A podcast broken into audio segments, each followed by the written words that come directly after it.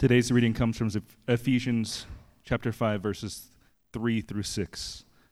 But sexual immorality and all impurity or covetousness must not even be named among you, as is proper among saints.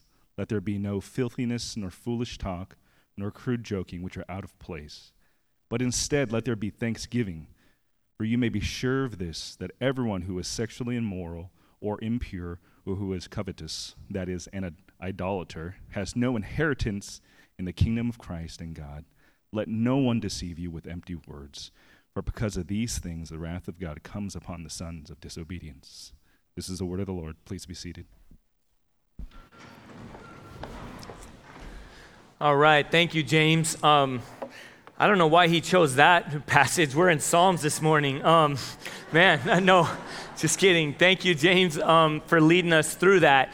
Um, my name is Dave. As I said, if you walked in in the last few minutes, I think I forgot to say this on the, um, you know, earlier. I have a speech impediment, and so I just want to let you all know uh, that and know what that is. Is it kind of comes in and out as I talk. Um, it has nothing to do with the heavy subject that we're talking about this morning. So, anyway, just so you know uh, what that is. Um, on that note, though, I do want to say most of the front row is wide open, and it's honestly cooler up here, up front.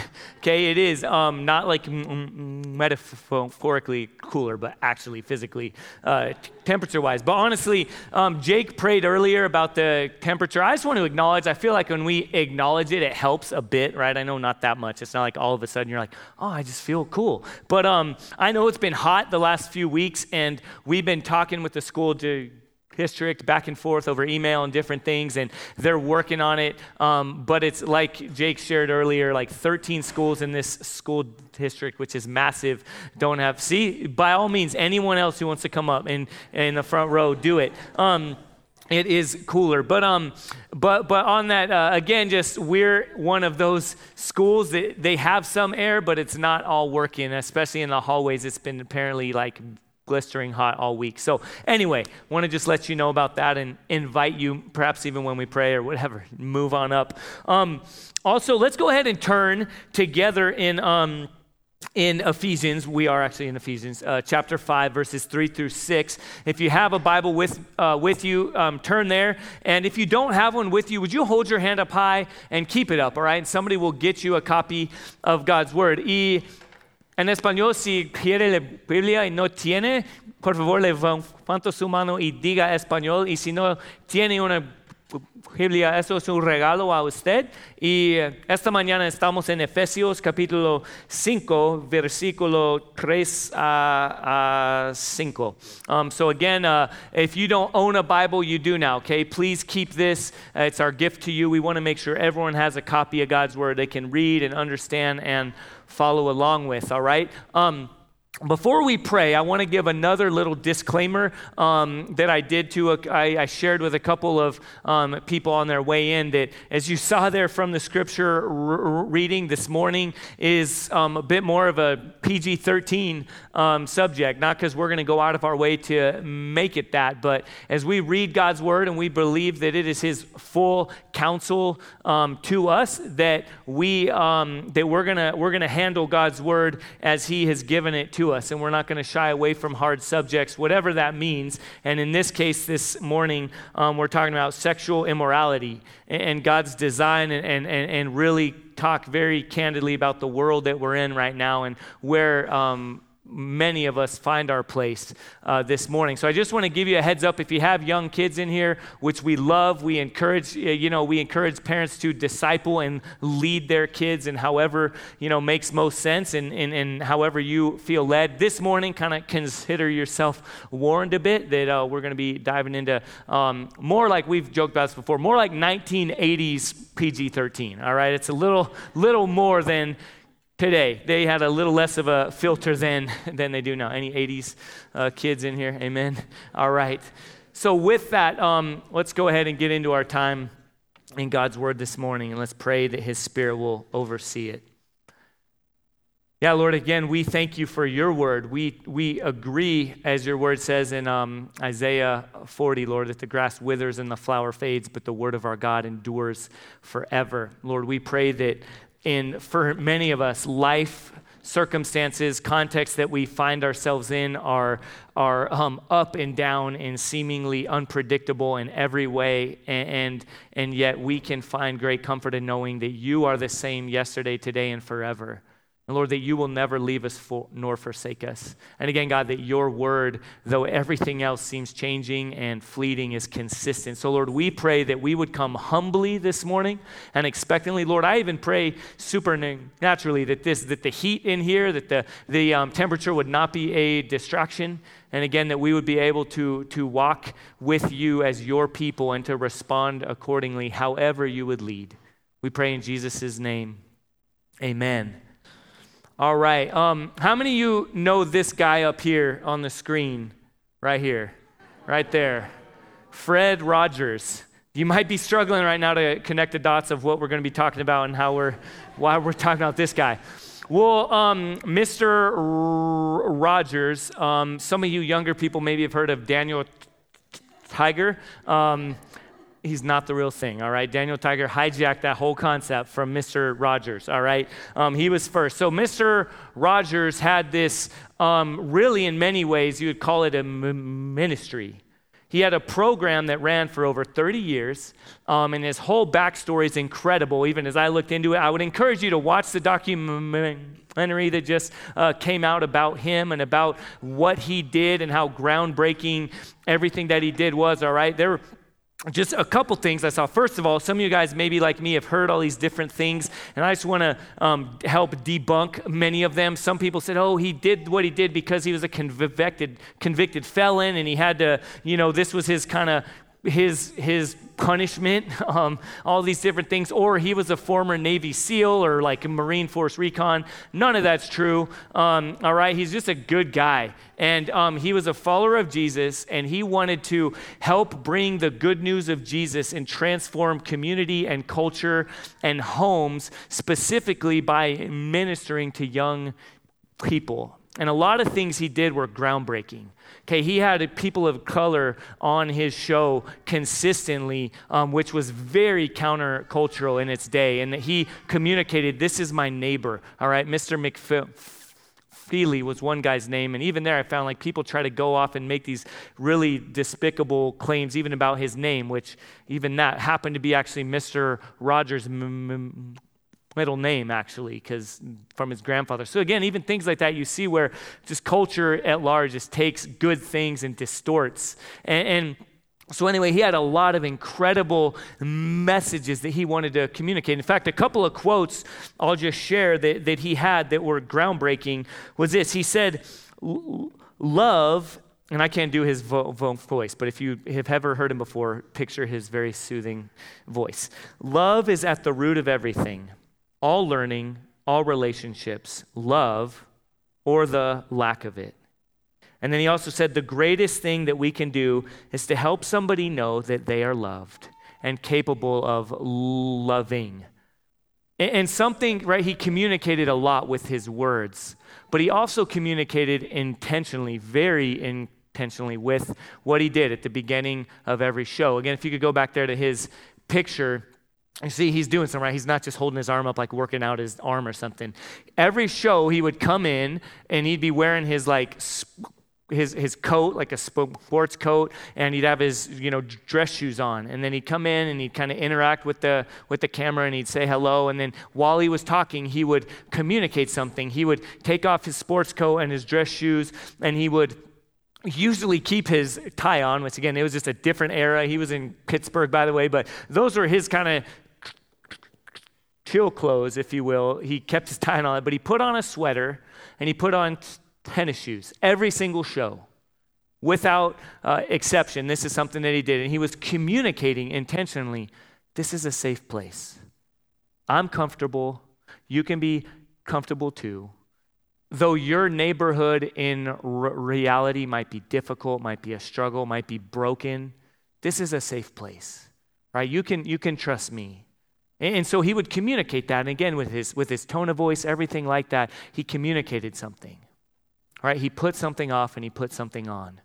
And if you've been with us for the last number of weeks, the same theme has been coming up time and time again. If you are a follower of Jesus, You are no longer who or what you used to be before you put your faith in Him. But, but this encouragement, not just with physical clothes, but in every facet of life, that we would put off the old and put on the new. Okay, that if you have put your trust in Jesus, you are, you are a new creation, or the language that is used, you're born again or you're regenerate. You have a new heart. And so your life is called to look like that. This isn't just an intellectual, ethereal thing, but an actual, like in the same way that he wanted to communicate, not just with his words, but with his actions, with his life, putting off the old and putting on the new. Similarly, as followers of Jesus, we are called to put off the old and put on the new. That if you trust Christ, if you have given your life to Him, not just as Savior, but as, as Lord, right? He rules and reigns over all things, and your life falls under Him and His authority and His rule over all things, then, then your life should look like this, okay? So put on um, Christ, put on Christ's likeness, and this is what that life looks like. So, just where we were last week, um, we, we looked at specifically this, this idea. I'll just read again in chapter 5, verses 1 and 2 says, Therefore, be imitators of God as beloved children, right? You're no longer enemies, but now children of God. And then it goes on and says, And walk in love as Christ loved us and gave himself up for us. Right? Put off anger, put off malice, put off spite, put off constantly clashing with everyone, with God and with his people everywhere, and put on love. Walk in love. And then connected to that, this morning we look at this next verse goes right into but sexual immorality and all impurity or covetousness must not even be named among you as is proper among the saints. Okay, this idea of the saints is you are set apart. You are a follower of Jesus. You are a called out one. All right, you are. He has called you to follow Him. So now, um, sexual immorality. Hear me. Okay, look, look, look at me. Sexual immorality is an enemy of love.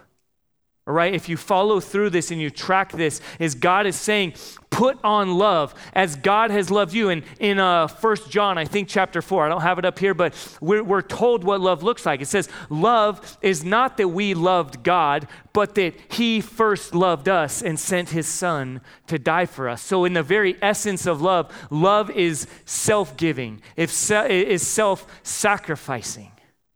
All right, so what we see this morning, all right, what we need to walk away from here with the big idea, and we're going to kind of go through a journey. We're going to kind of wander as we walk through what does sexual immorality look like? What does that mean for our context? All these things. Um, the, the, the big idea that we need to see is this, okay, is again, because you're a follower of Jesus, put off sexual immorality and greed and put on love and thanksgiving because Christ has given everything for you and to you.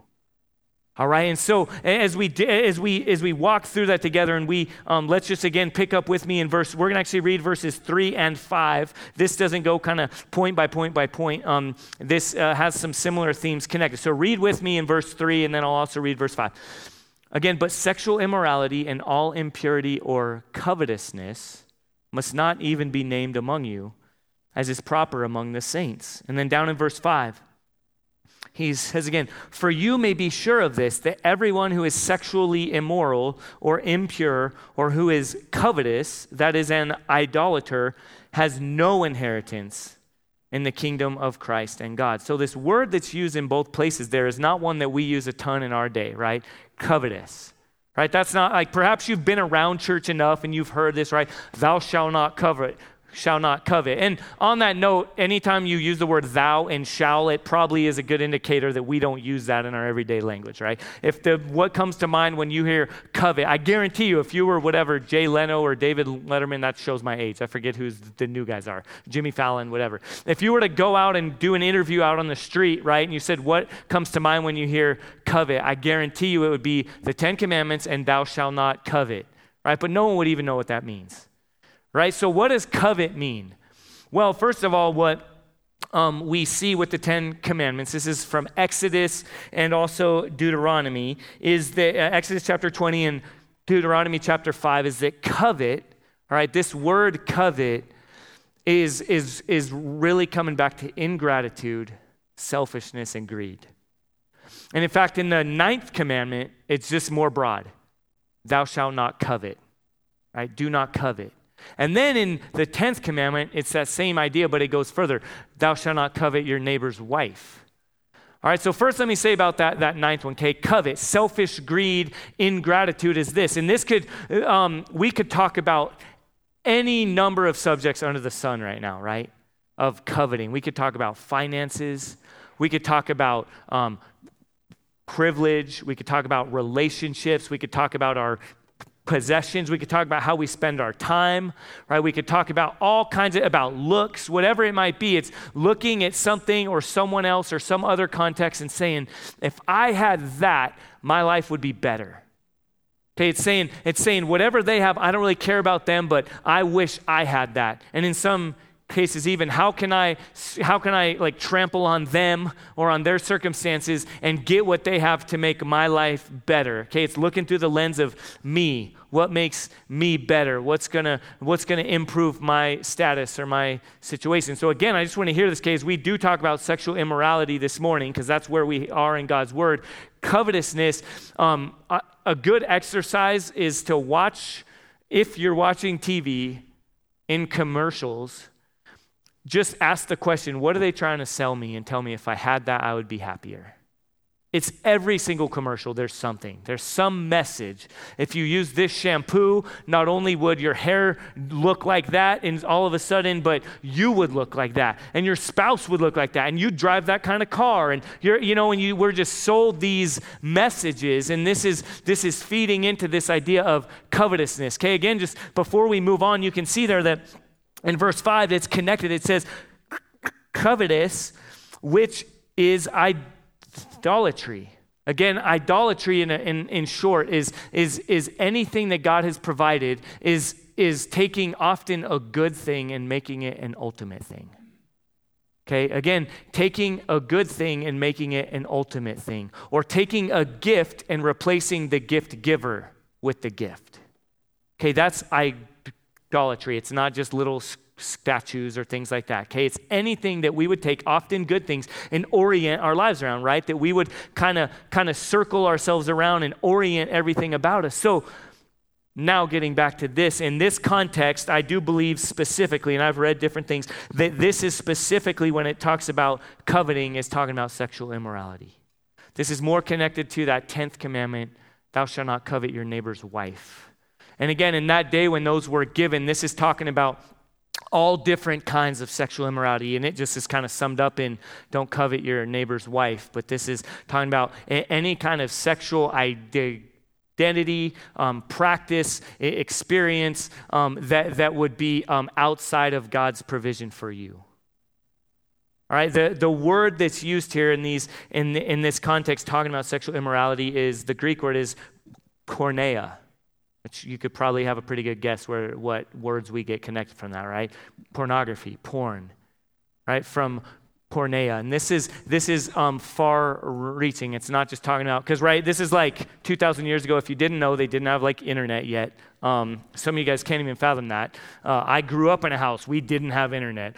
like, can you believe it? Until I was like out of college, I think, did I have it actually in my house. Um, so yeah, again, there's a little bit of a generational gap between some of us in here. Okay, so this idea, though, of, of, of porneia is far reaching sexual immorality of every kind. Now, before we continue on here, I want to say something again for a moment because some of you maybe that are n- new to church or you don't, you know, come here often or you just or you hear like, "Oh, how predictable," right? Now is where we hear sex is bad and sex, drugs and rock and roll and whatever else and you know, that stuff's bad and and in the church you kind of get wagging fingers and we don't talk about this. And so the whole big idea this morning is don't have sex, don't talk about sex um, unless, you know, some something happens and you happen to just need to have kids and then maybe then, but that's it. And that's just kind of the, or this is church, right? We don't, we don't talk about this stuff.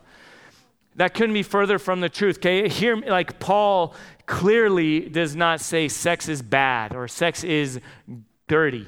All right, that is not the message here at all in Scripture. Sex, sexual intimacy is a gift from God. All right, I, I just want us to be clear here. Um, God designed um, that sex would not just be for procreation, all right? He could have done that and not um, had there be orgasm connected with it. All right, I want to just be, right, like kind of straight talk here, right? God, that's God's idea. God, God designed sexual intimacy for, for pleasure, for worship, within the context and the confines that He has given it to be experienced. And yet, distortion in the world, which is again sin, sin is not God, is not the way God designed things to be, has, has distorted everything. One, one author and pastor describes it this way as, as specifically with this is counterfeit. It looks like the real thing, it promises to deliver like the real thing, but it's fake. It's a distortion. It ultimately will not, um, will not produce what it promises to produce. Okay, so again, this is the whole story, okay, by the way, of God, is that God created us to know Him, to love Him, to delight in Him. Um, that before sin entered in to the world, there was the man and wife were naked and unashamed. All right, and, and, and a couple people in here just got ma- married. A couple other are going to get married. One couple who's here, I think, are getting married tomorrow. Right? There's some really exciting things here going on, and often connected with that is in in Genesis chapter 2, God, right, the father, when he presents the bride, the first bride Eve, and walks her down the aisle, um, Adam, it delights. He actually sings a song and rejoices. And it's this incredible, beautiful um, moment, right? And God says, you know, be fruitful and multiply. And again, they're naked and unashamed, and there's, there's intimacy and there's beauty. And yet, yet the counterfeit message, which is always there in all kinds of different things, different different aspects of life, specific, specifically with regard to sexual immorality, is this. Well, not the way God designed it, right? Like, there's probably a shortcut you could take. There's an easier route. Oh, you want it right now and you want it in this way? Well, here's a way you can do that, right? You don't need God. You could kind of leave him there. You could make it all about you. You could depend on you, and, and you could have it this way. You could have it your way, right? McDonald's isn't didn't come up with that, right? Satan did.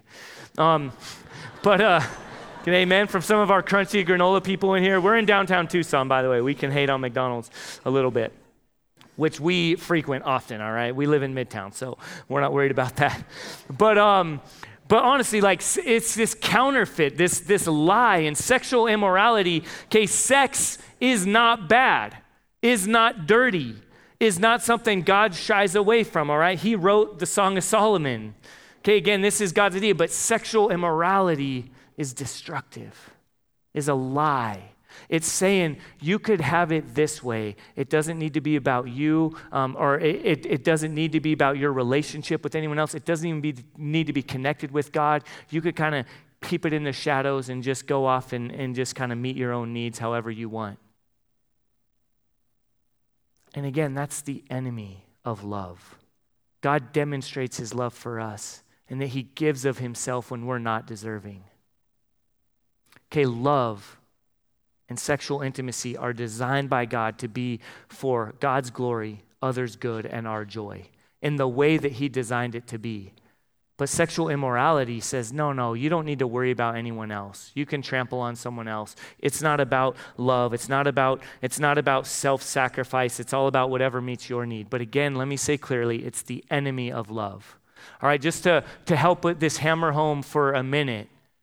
Okay, love, right? When you think about love, loving God, loving others, even well, loving yourself, let's, let's help this sink in a bit for how sexual immorality is completely contradictory to that. Right? I don't have the list up here, but I have six ways that we see that, that, that, that, that sexual immorality is unloving. All right, and I'll just give them on the front. It's not loving God, it's not loving yourself, it's not loving other people. It's not loving um, anyone present or future, future spouse. It's not loving to whole communities, especially to children. And then it's not loving to the people participating in the industry. Right? It's not loving to God. Again, covetousness is this it's saying, in short, God, whatever you've provided and how you've provided it is not enough. God, you're not a good creator, you're not a good gift giver.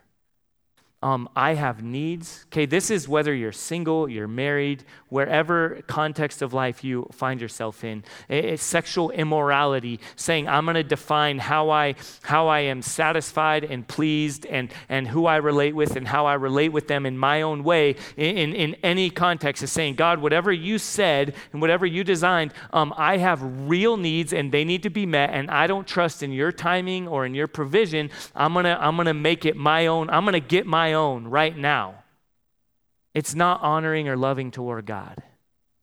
It's not honoring or loving towards yourself. Okay, we could walk through this in so much, but just again, I, I will tell you, I don't know that I've ever seen an interview or certainly had a personal experience where someone just said, Man, my my my use of pornography and my opening Pandora's box and just diving in head head first to, to sexual immorality, they wouldn't say sexual immorality, right? Whatever it is, has just left me more satisfied and in a better place. Okay, study after study, interview after interview, it's just proven, right? That um, one famous guy, a, a singer, Actually, he had the interview, so I can say his name, John Mayer, who wrote a lot of songs and talked a lot about sex and you know love and bodies being wonderlands and um, all these different things. And he um, in an interview, he talked about his frequent use of pornography and how he would prefer that over physical interaction because he knows how to meet his needs better and he can just kind of go through the menu and consume however he would want. And in that, throughout the course of these interviews, it reveals he's not happy. That's not, it's not good for him. It's not loving to God or to yourself or to the other person. Okay, again, we could spend time, a lot of time on this, but just consider it. Walk through it thinking, man, if, if, you're, if you're giving of yourself or you're taking of someone else, um, whether it's on a screen or in the backseat of a car, it, it, it's not loving that person. It's not saying that, like, those aren't the people you invite to your w- wedding right you don't and they don't invite you to their wedding if if they do it's awkward right perhaps, and I just want to keep saying this as we go, um, Jesus is making all things new. Okay, so I'm kind of having to walk this dance here, this, this tightrope of this heaviness and this weight and this truth, but also the good news of Jesus that, that we are never beyond a point of his redemption and restoration. But with that, here's the deal. You don't just you don't just wake up and land there, all right? He takes you there through the brokenness and through the pain and through genuine confession and repentance. Okay? So as we're walking through this, we need to feel the weight of what's going on here and what we're what we're seeing. It's not loving toward you, number 3, or even number 4 again connected to it, your current or future or their current or future spouse.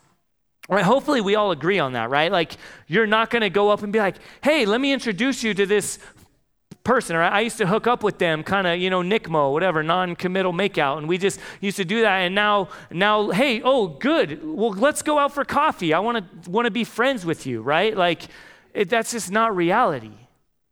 Right? But again, we don't walk down this road and acknowledge, like, that's, I, like, I know people and have been in experiences in relationships where this is true right? By God's grace and His good news, you, He can restore. But, but man, it'd be a lot easier if we considered on the front end the destruction of sexual immorality, how unloving it is toward God, toward ourselves, toward the other person, toward um, a current or future spouse.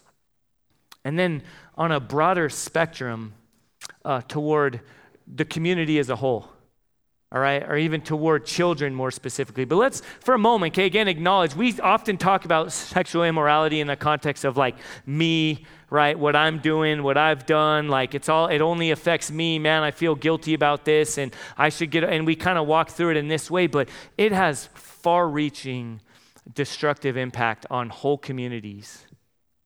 All right, and it's just true. Like society is far more broken there's far more evil. Just a, an example to connect the dots. I, I'm fairly confident in this that human trafficking, sex trafficking, would be far lower where pornography consumption and use was far lower. Right?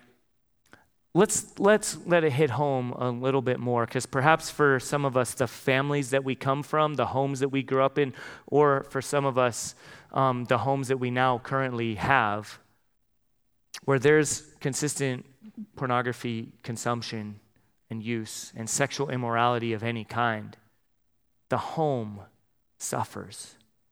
The children suffer, sometimes without even knowing. All right, let's just, again, let's kind of connect these dots for, a, for a, a moment. Say a mom or a dad, all right, and I want to be clear here. This is equal opportunity, all right? This isn't like the men's sermon, by the way right? Like this is men and women, this is all of us, and wherever it is, if there's sexual immorality in some form, and and and then you you go and engage your kids, it's not like they might not even know why, but there's a weight that they're feeling, their experience. There's a context now in the home and the dynamic. There's a, a there's a there's a, a, a, a relational distortion that families, that kids are experiencing, and even if they don't know where it's coming from or can't even name it.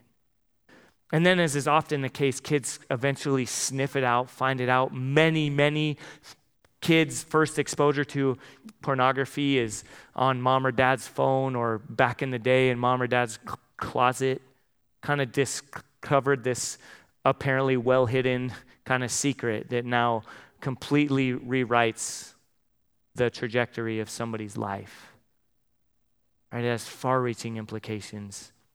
And then, number six, on the people in the industry, right? This is something we don't think about or talk about enough that, man, on the other side of the screen, or if you're at a, you know, strip club or a bar or something like that, people just think, oh man, well, they're making a lot of money, or it's no one's getting hurt, it's legal. There's even signs like out on the streets, like welcoming, everyone's, everyone's uh, accepting and com- complicit here, right? There's no one's harm. That's just not true. All right, I've gotten to talk with and, and, and, and, and know people who have, who have walked through um, people right here at the U, U of A, young, young people who have, who have thought, man, this is a good way to make a quick buck. And then years down the road, there's addiction, there's, there's brokenness, there's shame. All right, it is not a vi- vi- vi- victimless crime. Amen right? Just again, like consider for a moment, like just to, like just consider, right? You're a mom or a dad, you're at something like that, you're at a club or you're looking at pictures. Don't you think when you have children who now are the same age as the people you're looking at, that's going to interfere with your relationship with your own children? Or on the flip side, someone's up there trying to make a buck, trying to hide their need to make some money from their parents, and they're at a strip club, and they look down and see someone their same age as their own dad or brothers, that that's, there's brokenness there, that there's relational pain. Sexual immorality. He says, don't even name it among you. It's improper, it's not fitting. It's death. It's put off the old, put on the new. And then in verse 4, he talks about not just what we're doing, not just our thoughts, but also our words. All right, let's read that together because this one, uh, I think, goes, goes a long way. Some of us may have heard this in different ways. It says, Let there be no filthiness, nor foolish talk, nor crude joking, which are out of place, but instead let there be thanksgiving. All right, well, what do we do with that? All right, if you remember a couple weeks ago, we talked about our speech and how we use our speech to love and to edify and to, to glorify God and to love others and to build up. And some of us, right, we're looking for that list, right? Well, what goes on this side? What goes on this side? Or we look at, let there be no filthy talk among you. And some of you might even be thinking, like, he said orgasm up here, like, he said sex. That's filthy talk. Like, you know, I'm going to send him an email after. Right? Some of us, like, we're looking for this list. We're looking for what fits, what goes here and what goes there, and it's easy. But again, just hear me on this. This fits everything. If you're a follower of Jesus, you can't put him in a box. Amen?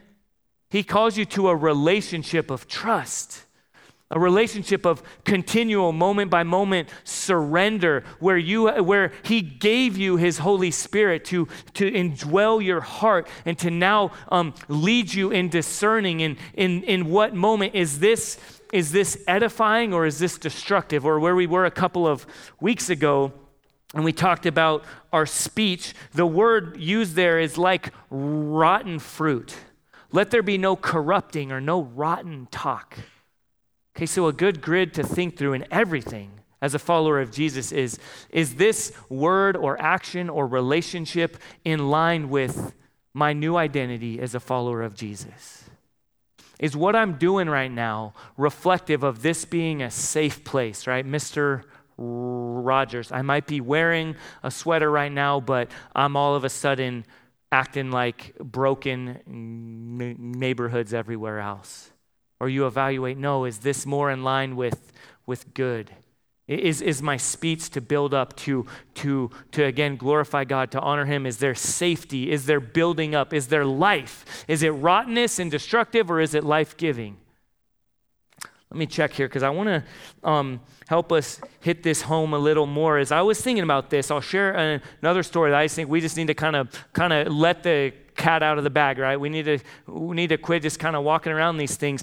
Um, I grew up in a home, some of you know, that was not Christian. I'm the youngest of four boys. Um, pornography was everywhere. There's all kinds of r- r- reasons, broken and sad. And I'm not at all like casting blame or saying, how could my parents, this or that or whatever. But just the reality of where I grew up was explicit and every front, all right? The neighborhood I grew up in, it was everywhere.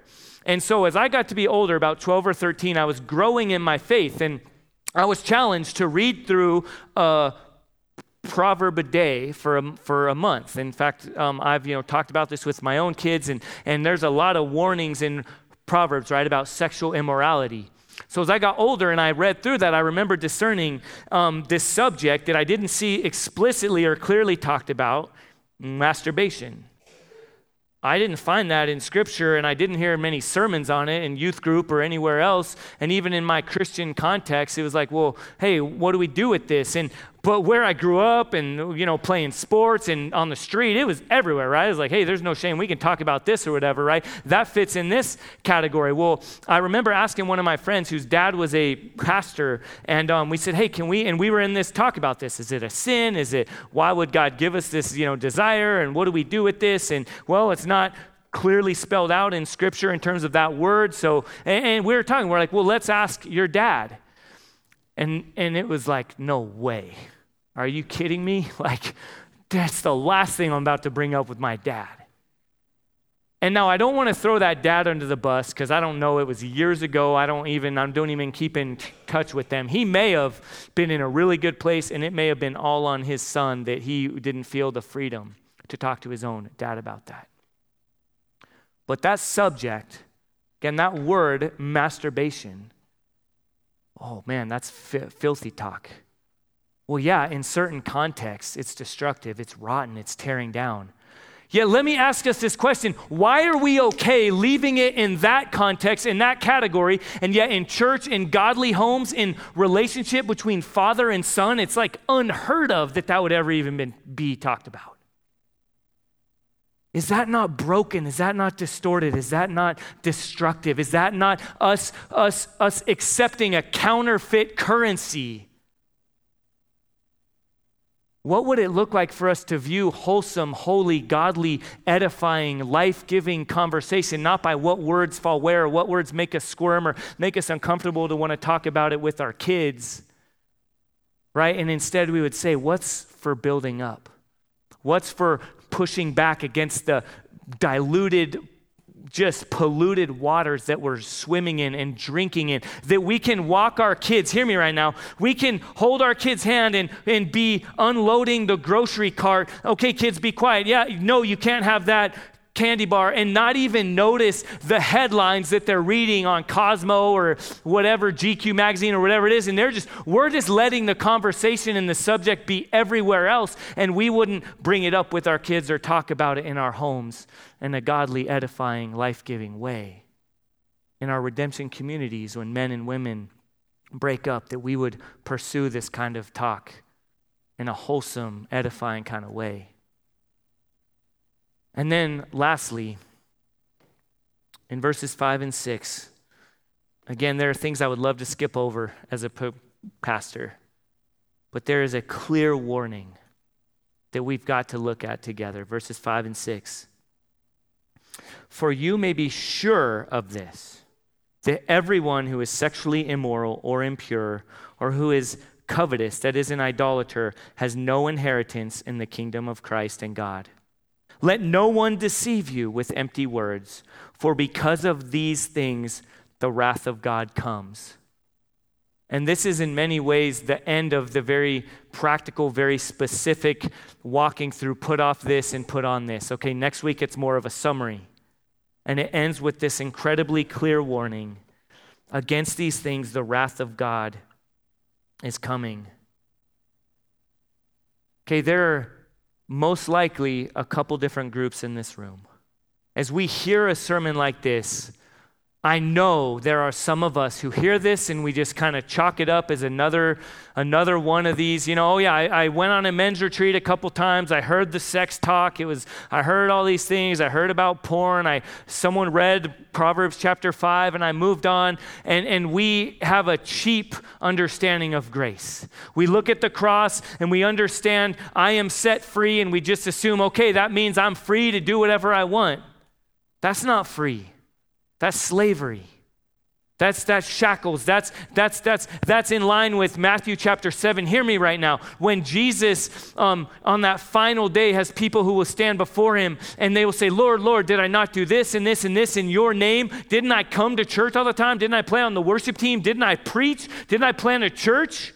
God, didn't I do devotionals with my kids all the time? And, and somehow he will still say, um, Depart from me, I never knew you. Well, how does that all play out? How does that play into this? There is a clear warning. It says, You may be sure of this, that everyone who is sexually immoral or impure, or who is covetous, that is, an idolater, who is ungrateful, whose whole life and whole posture toward sex and intimacy, and thought and word and action is all about me and what I can get and what's going to meet my own, what's going to meet my needs, and whenever conviction comes, whenever conversation comes, whenever the Spirit uh, speaks and, and says, hey, this is, this is not in line with God's word, with what He has, you, you need to put this off. Then, and you just blow right through it. You're like, nah, whatever, you know. Or eh, sadly, as that goes on, you don't even hear that anymore. You just kind of plow right through all those road signs. If that's you, I pray this is a severe warning this morning that you hear this sexual immorality as a way of life, as an assumption, as something that you just dive into and don't even struggle with or walk with, is a warning that for such people, there is no inheritance in the kingdom of God, in heaven, in eternity, in the good news of what is to come. On the flip side, I know there are some of us here this morning that hear this and are just, it's just, we feel like more of a weight, just pushing us down further and further. Okay, look at me. You've been struggling. You say, man, since my first memory, since I was six or seven years old, I have struggled with sexual immorality. I, I just, I, from my, whatever I was exposed to, whatever, and God's given me outs, but I just, I hear this sermon and I just feel weight. I feel guilt. I feel shame. Okay, what, what you need to hear this morning is good news is freedom. Is like we talked about again that, that God's grace, his undeserved favor, has poured out for you.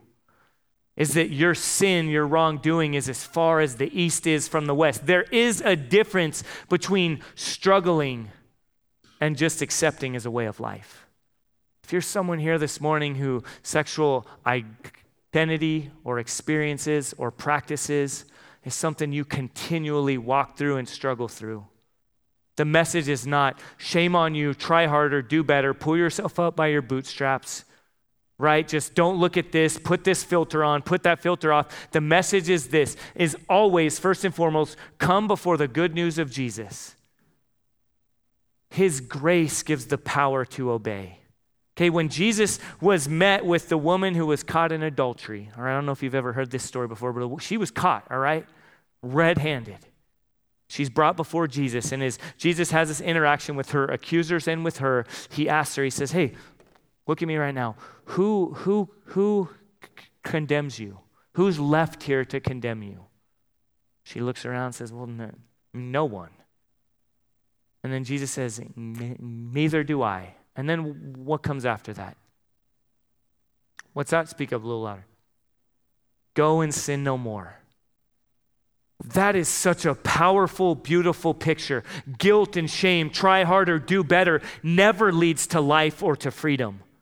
But the good news of Jesus, where he looks at you and he says, I died for you. I purchased your life. You are now dead to sin. You're alive to new life through Christ, through God's resurrection of him from the dead. In light of that good news, in light of that, you never earned it and you can't keep his grace, his love, his acceptance of you. That now sets you free. Amen. It's counterintuitive but it's true. That's the fuel for obedience, the fuel for sexual, um, for, for freedom from sexual sin and sexual immorality is God's grace, is the life, death, and resurrection of Jesus. All right, so as we close, I want to leave you very practically with one more verse, or well, actually, it's a few verses, but one more passage to walk in. It's this. It's from uh, it's from Colossians Colossians chapter 3, verses 1 through 4. I'd even encourage us to commit this to memory, to, to share this with one another, to remind one another of this. So, what do we do now? What does it look like? Hey, again, hear me. What does it look right? You walk away from this heavy, hot sermon, and it's like, what do I do with this sexual immorality? How do I put off the old and put on the new? Well, this is what that looks like.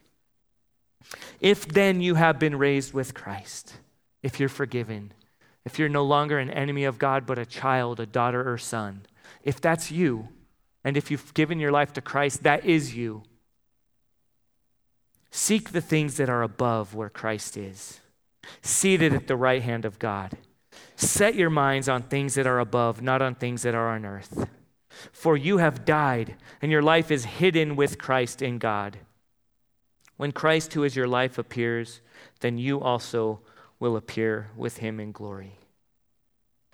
The old is gone, the new has come. Christ has died for you, he's called you to be his own. So now go and sin no more. Put off the old, put on the new. Put off sexual immorality and greed and selfishness. And through Christ and his grace and his love, put on love and thankfulness and selflessness. For Christ has given everything, and He alone fully satisfies. Let's pray together. Heavenly Father, thank you again for your word. Holy Spirit, I don't know what everyone in this room needs to know, needs to hear, and I thank you for that. Lord, we come before you, before your word, and we lay bare before you we hold our hands up, even as we do when we worship, in symbolizing our surrender to you, our need for you, our desperation for you. Lord, we come before you and say, Lord, for those who need to be convicted, I trust that you and your spirit through your word will convict. And it never ends there. You always lead to grace and to repentance, and then to go and sin no more. And Lord, for those this morning who have experienced and feel the weight of sin, of sexual immorality on so many fronts, Lord, those who have sinned and been sinned against, Lord, I pray that your grace, your good news would be very real. Lord, that it would lead us to hope, to forgiveness, and to power, or to live all of life all for you. In Jesus' name we pray. Amen.